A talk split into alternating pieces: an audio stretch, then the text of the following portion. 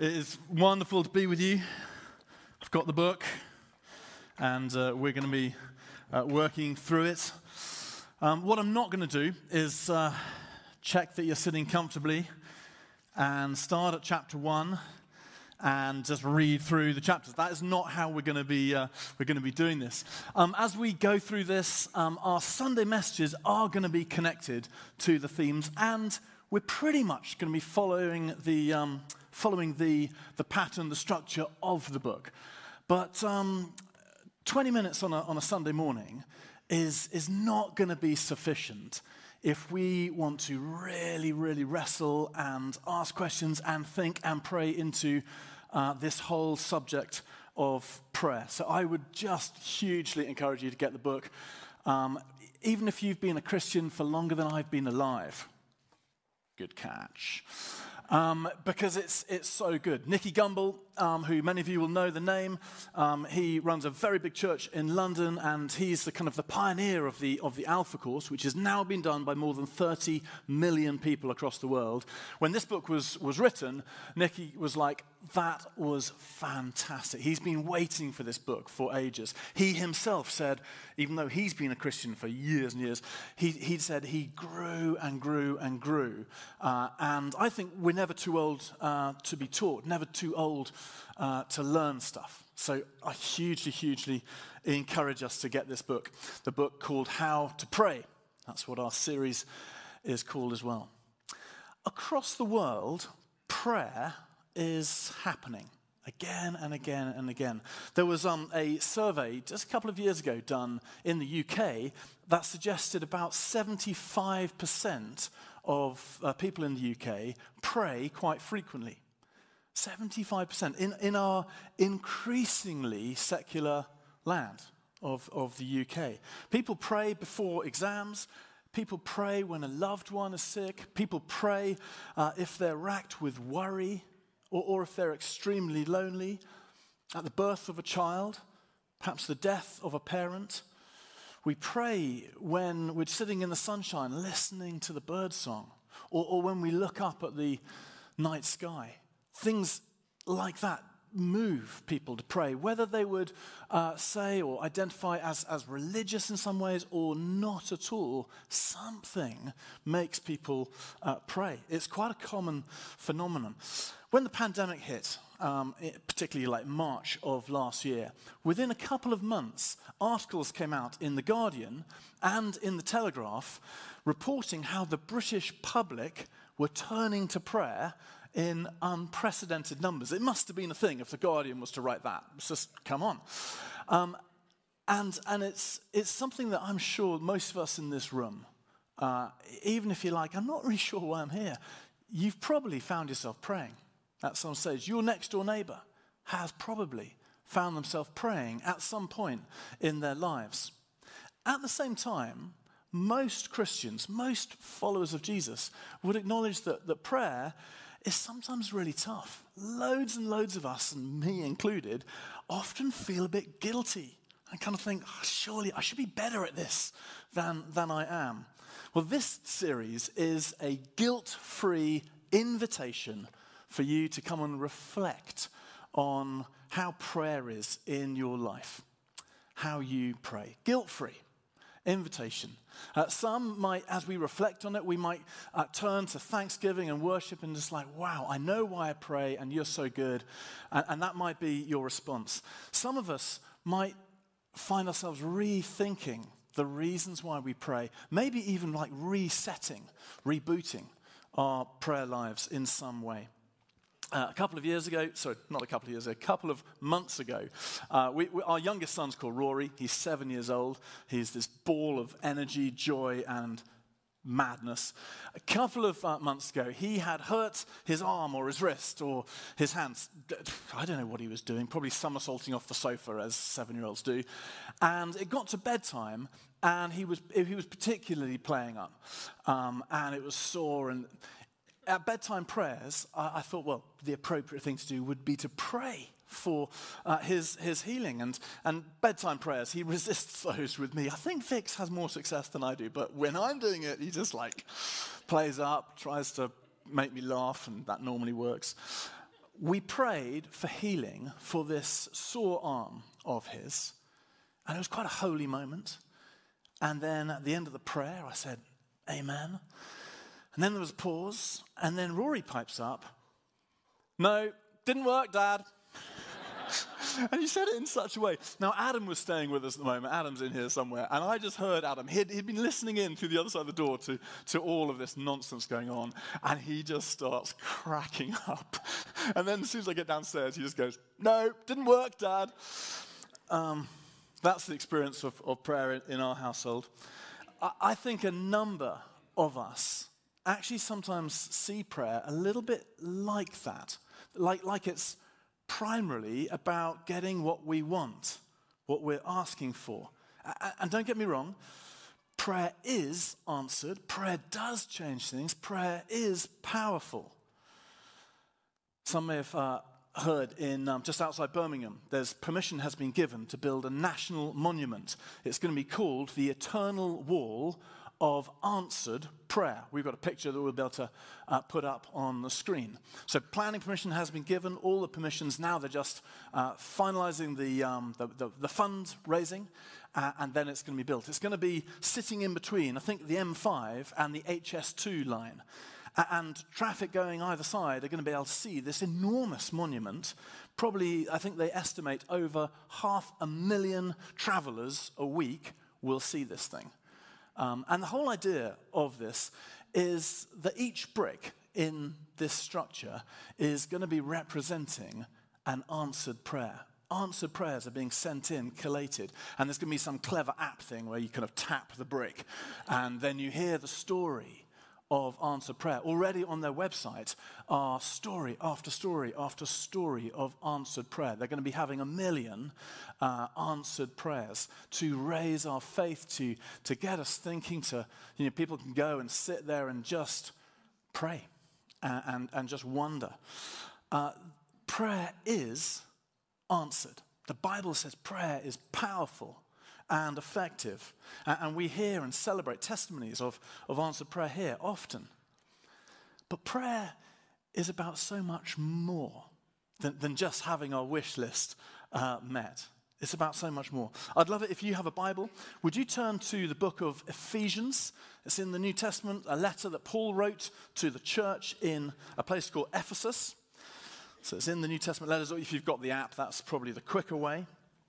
And Ephesians uh, chapter 3. I'd like to look at just one verse at this part, and then we'll look at just one verse a little bit later on. I, have been um, following Jesus for about 30 years uh, of, of my life. I hadn't noticed this verse until around five or six years ago, and it, it just kind of jumped off the page and got me. And since then, I think it's been the single most important verse uh, in, my, in my faith, in my life.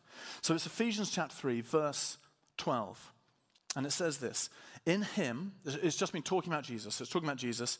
In Jesus, and through faith in him, we may approach God with freedom and confidence. I'm going to read it one more time. In Jesus, and through faith in him, we may approach God with freedom and confidence. I wonder if you know the truth of that this morning, that you and I may approach God with freedom and confidence. So just think about it. In your day to day lives, who is it that you approach with freedom and, and confidence? So a little think about that. In your everyday lives, there, there must be uh, some scenarios that you approach and you have a real sense of freedom and a real sense of confidence, I'd suggest there are probably two scenarios. The first one is when there is love and relationship and acceptance and belonging. That might well be your family, might well be among a close group of friends. And you just you have a real peace. You can go into their presence or into that room with real sense of freedom, real confidence, because you know that you're loved. So that's, that's one uh, scenario. You might think of uh, children who uh, just run up to a mum or a dad and, and they just instantly start hugging, or they kind of climb up into a lap, or they might just like reach out a hand for you to take and, and walk with them. Children don't need permission for a hug or a cuddle or just for company or for affection. In a healthy family, and I know that not everyone in this room will have experienced this, but you'll still know this is true. In a healthy family, a child will be confident as he or she approaches uh, a dad or a mum. Can you see what this verse is saying? It's the same. We are like children, kids to a heavenly father. He invites us to approach him on that basis. Children to a father. That's, that's the invitation uh, from him. The second scenario, so that, that's the first scenario, maybe family, maybe friends. The second scenario where I believe, I'm sure you will approach people, rooms, places with freedom of confidence is when you know that you have the right to do so. So, um, if there are any teenagers uh, in the room or watching, uh, when, when you were not yet in the sixth form and your school maybe had a sixth form common room, you didn't go into that place. But when you made it into the sixth form, that was a special place for you. The, the pool table, the table tennis table, the coffee machine, whatever it was, you would go into that place with freedom and confidence because you had the right to do so. Uh, I was chatting to a teacher even earlier today, and teachers, they have the staff room. And lots of work happens there, but it's also a place, often in schools, where, where you can just breathe. And you're allowed in there, but others aren't. The kids, they might go in there to give a note, but they're like, whoo, it's the staff room. Even when parents go in there for some kind of function, they know they're on your, your turf. You can go in there with real freedom, real confidence. You might be a, a company director, and the boardroom is this maybe this sort of hallowed space, but you can go in there Others like, oh, we're in the boardroom, or whatever it is, a member of a golf club going into the clubhouse. Uh, you can go and you have the right to go in there. A, a selected team player in a, in a sport can go into the change room. They know that they have the right to do so. But others can't with the same freedom, the same confidence. They don't have that right. This is where I think the first few words of that verse that we put up are so important because we have the right to enter God's presence because of Jesus. If we can get those, those words up on the screen again, that verse starts with in Him, in Jesus, and through faith in Him. It's not that there's anything special about us, whether we're the lovely Nick Stott or the lovely someone else, that in the loveliest way, there's nothing special about me, there's nothing special uh, about you. It's not that we've done anything to earn this right, like, hey, check me out, look what I've achieved. That doesn't, that's not how it goes. It's all about through Jesus, we've been given this right. Some of you will know uh, at the beginning of John's Gospel, John chapter 1, verse 12, it says, Yet to all who received him, to all who believed in his name, he gave what? He gave the right to become children of God. And, and this, for me, this is actually the real essence of prayer. I, I think the Bible makes this point again and again and again that God is this Father who just loves us, who just loves us and, and sees us as his sons and daughters and is longing, longing for us to come into his presence, to be with him, to know his love again and again. Um, a few years ago, uh, Vix and I lived in Africa. I was working in a school, and we had just completed uh, our annual mission week at the school uh, where I worked. And at the end of the week, we invited the teenagers there to fill in a, a little feedback sheet so we knew what had, what had hit them and, and what had maybe missed the mark. One of the questions on the feedback sheet was the best part of the week for me was and we left it blank for them to fill in whatever they wanted to. Some of the guys said the touch rugby tournament, that was a particular hit. Some of the guys said the grand finale, the final night, where 600 to 700 teenagers were worshipping God, led by um, just a great worship leader who had come out from the UK to, to lead it. It was an extraordinary moment. I think my favorite sheet, the one that I think of quite often, was filled in by one teenager uh, and he said this uh, The best part of the week for me was, he wrote in three words, meeting my dad. And I was like, what? And he had become a Christian that week. He had discovered the love of God for himself that week. And that's how he chose to describe it meeting my dad. I thought that was stunning. I thought that was what it was uh, all about. On the Alpha course, Andrew uh, talked about earlier, we hear the story uh, that, of something that happened in the American uh, Civil War. A, um, a soldier had been granted leave to go and petition the president to be excused from military service. There'd been some kind of family tragedy, and he was like, Please excuse me, military service, so I can go and look after the family home, the mother, the, the, the, sisters and things like that. So he, he got leave. He went uh, to Washington, D.C. He went to the White House, but he got turned away. Got rejected, pushed away, couldn't get past the, the guards, the soldiers, and he went off and sat in a park, sitting on a bench, and he was gutted and so depressed. Short while later, a little boy walked past, and this boy could see this soldier broken. And the boy went up, started chatting to him.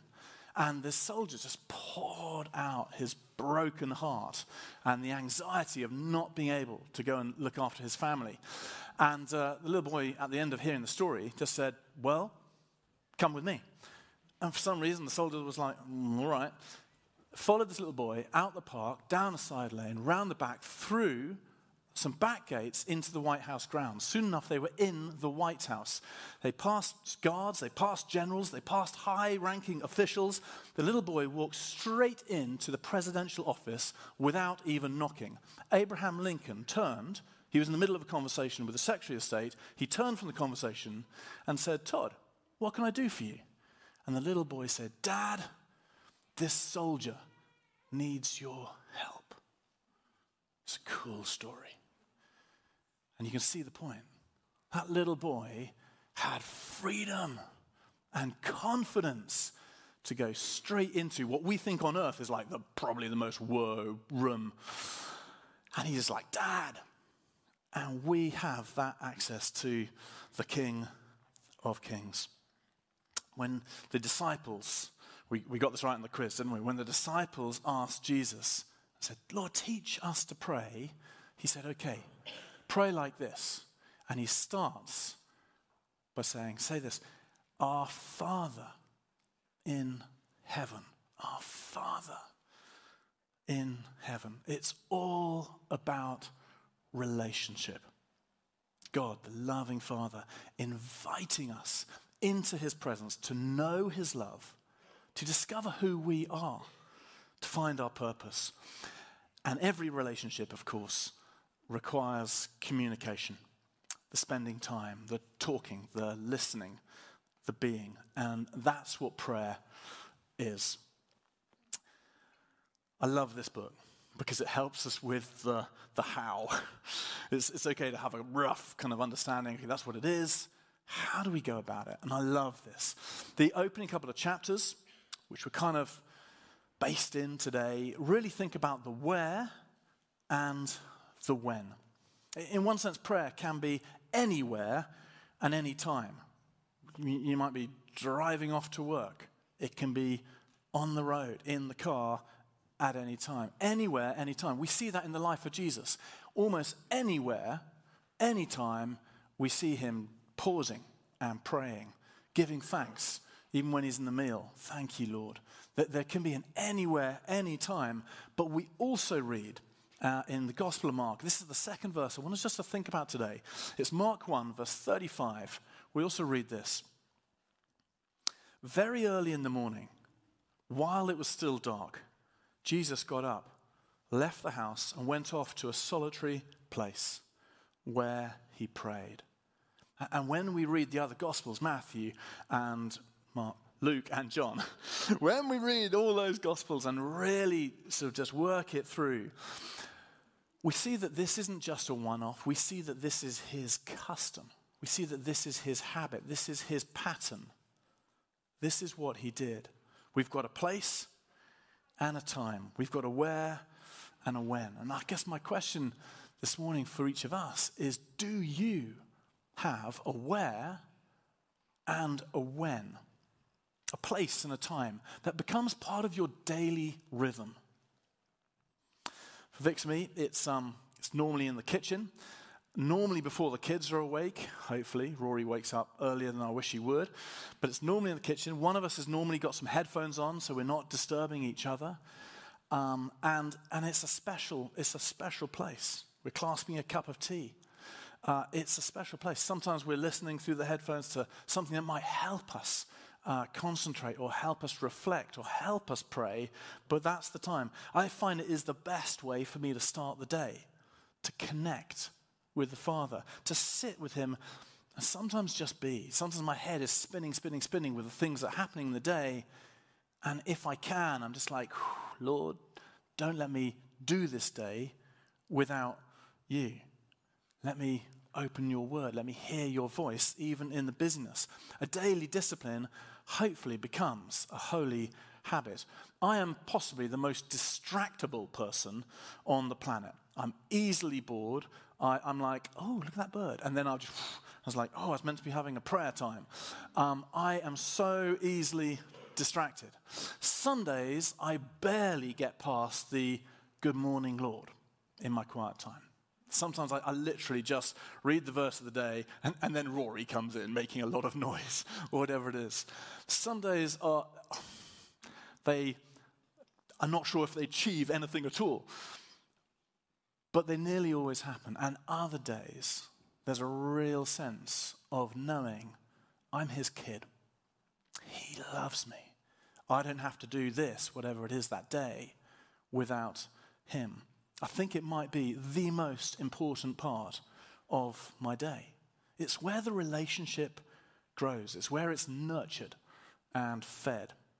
Three key tips from this book, which I love it if you would unpack. I'll just give the little subheadings and then the rest is for you to go and explore. Three key tips about those times are keep it simple, keep it real, and keep it up. Keep it simple, keep it real, and keep it up. I would love to read one paragraph uh, from this book as I kind of begin to uh, wrap this up. This is uh, on page 24, um, and uh, you can uh, get the book, you can read this. This, this paragraph probably hit me more than any others. Um, Pete Greig is, is writing, he's writing about his own distractions. I connected with that. He says this As someone who struggles with all kinds of self discipline, attending the gym, declining chocolate cake, going to bed before midnight, bothering to floss my teeth, and yes, even maintaining regular times of prayer, I hesitate to advocate the rigidity of any such routine. I don't want to put anything heavy or unsustainable on you as you seek to grow in prayer. But here is the great and inescapable truth taught in Scripture, modeled by Christ, and advocated without exception by all heroes of our faith. Here it is. You cannot grow in prayer without some measure of effort and discomfort, self discipline, and self denial. Just as you cannot get physically fit without regular exercise and a healthy diet, so your spiritual growth will be determined to a very significant extent by the prayer exercises you choose or do not choose to establish and sustain. If that was the only bit of this book, that would be worth it. That it's making the point. We, we've, we've got to invest in those regular, regular, regular times. We can pray everywhere, at any time, but there's also that, that place and that specific time. Uh, the final thing uh, you've probably seen us wave this a number of times. This is our little rule of life booklet. And this is all about helping us put those habits in place that will help us keep God in the center of everything. When you open it up, it's got those four kind of columns. The very first column is about prayer and opening His Word. And uh, friends, this morning, as these youngsters return to us, I'd, I'd, love us now to take a moment where we pray. These little guys can just join in. Uh, would you like to stand? And uh, Jay and the guys are going to come up.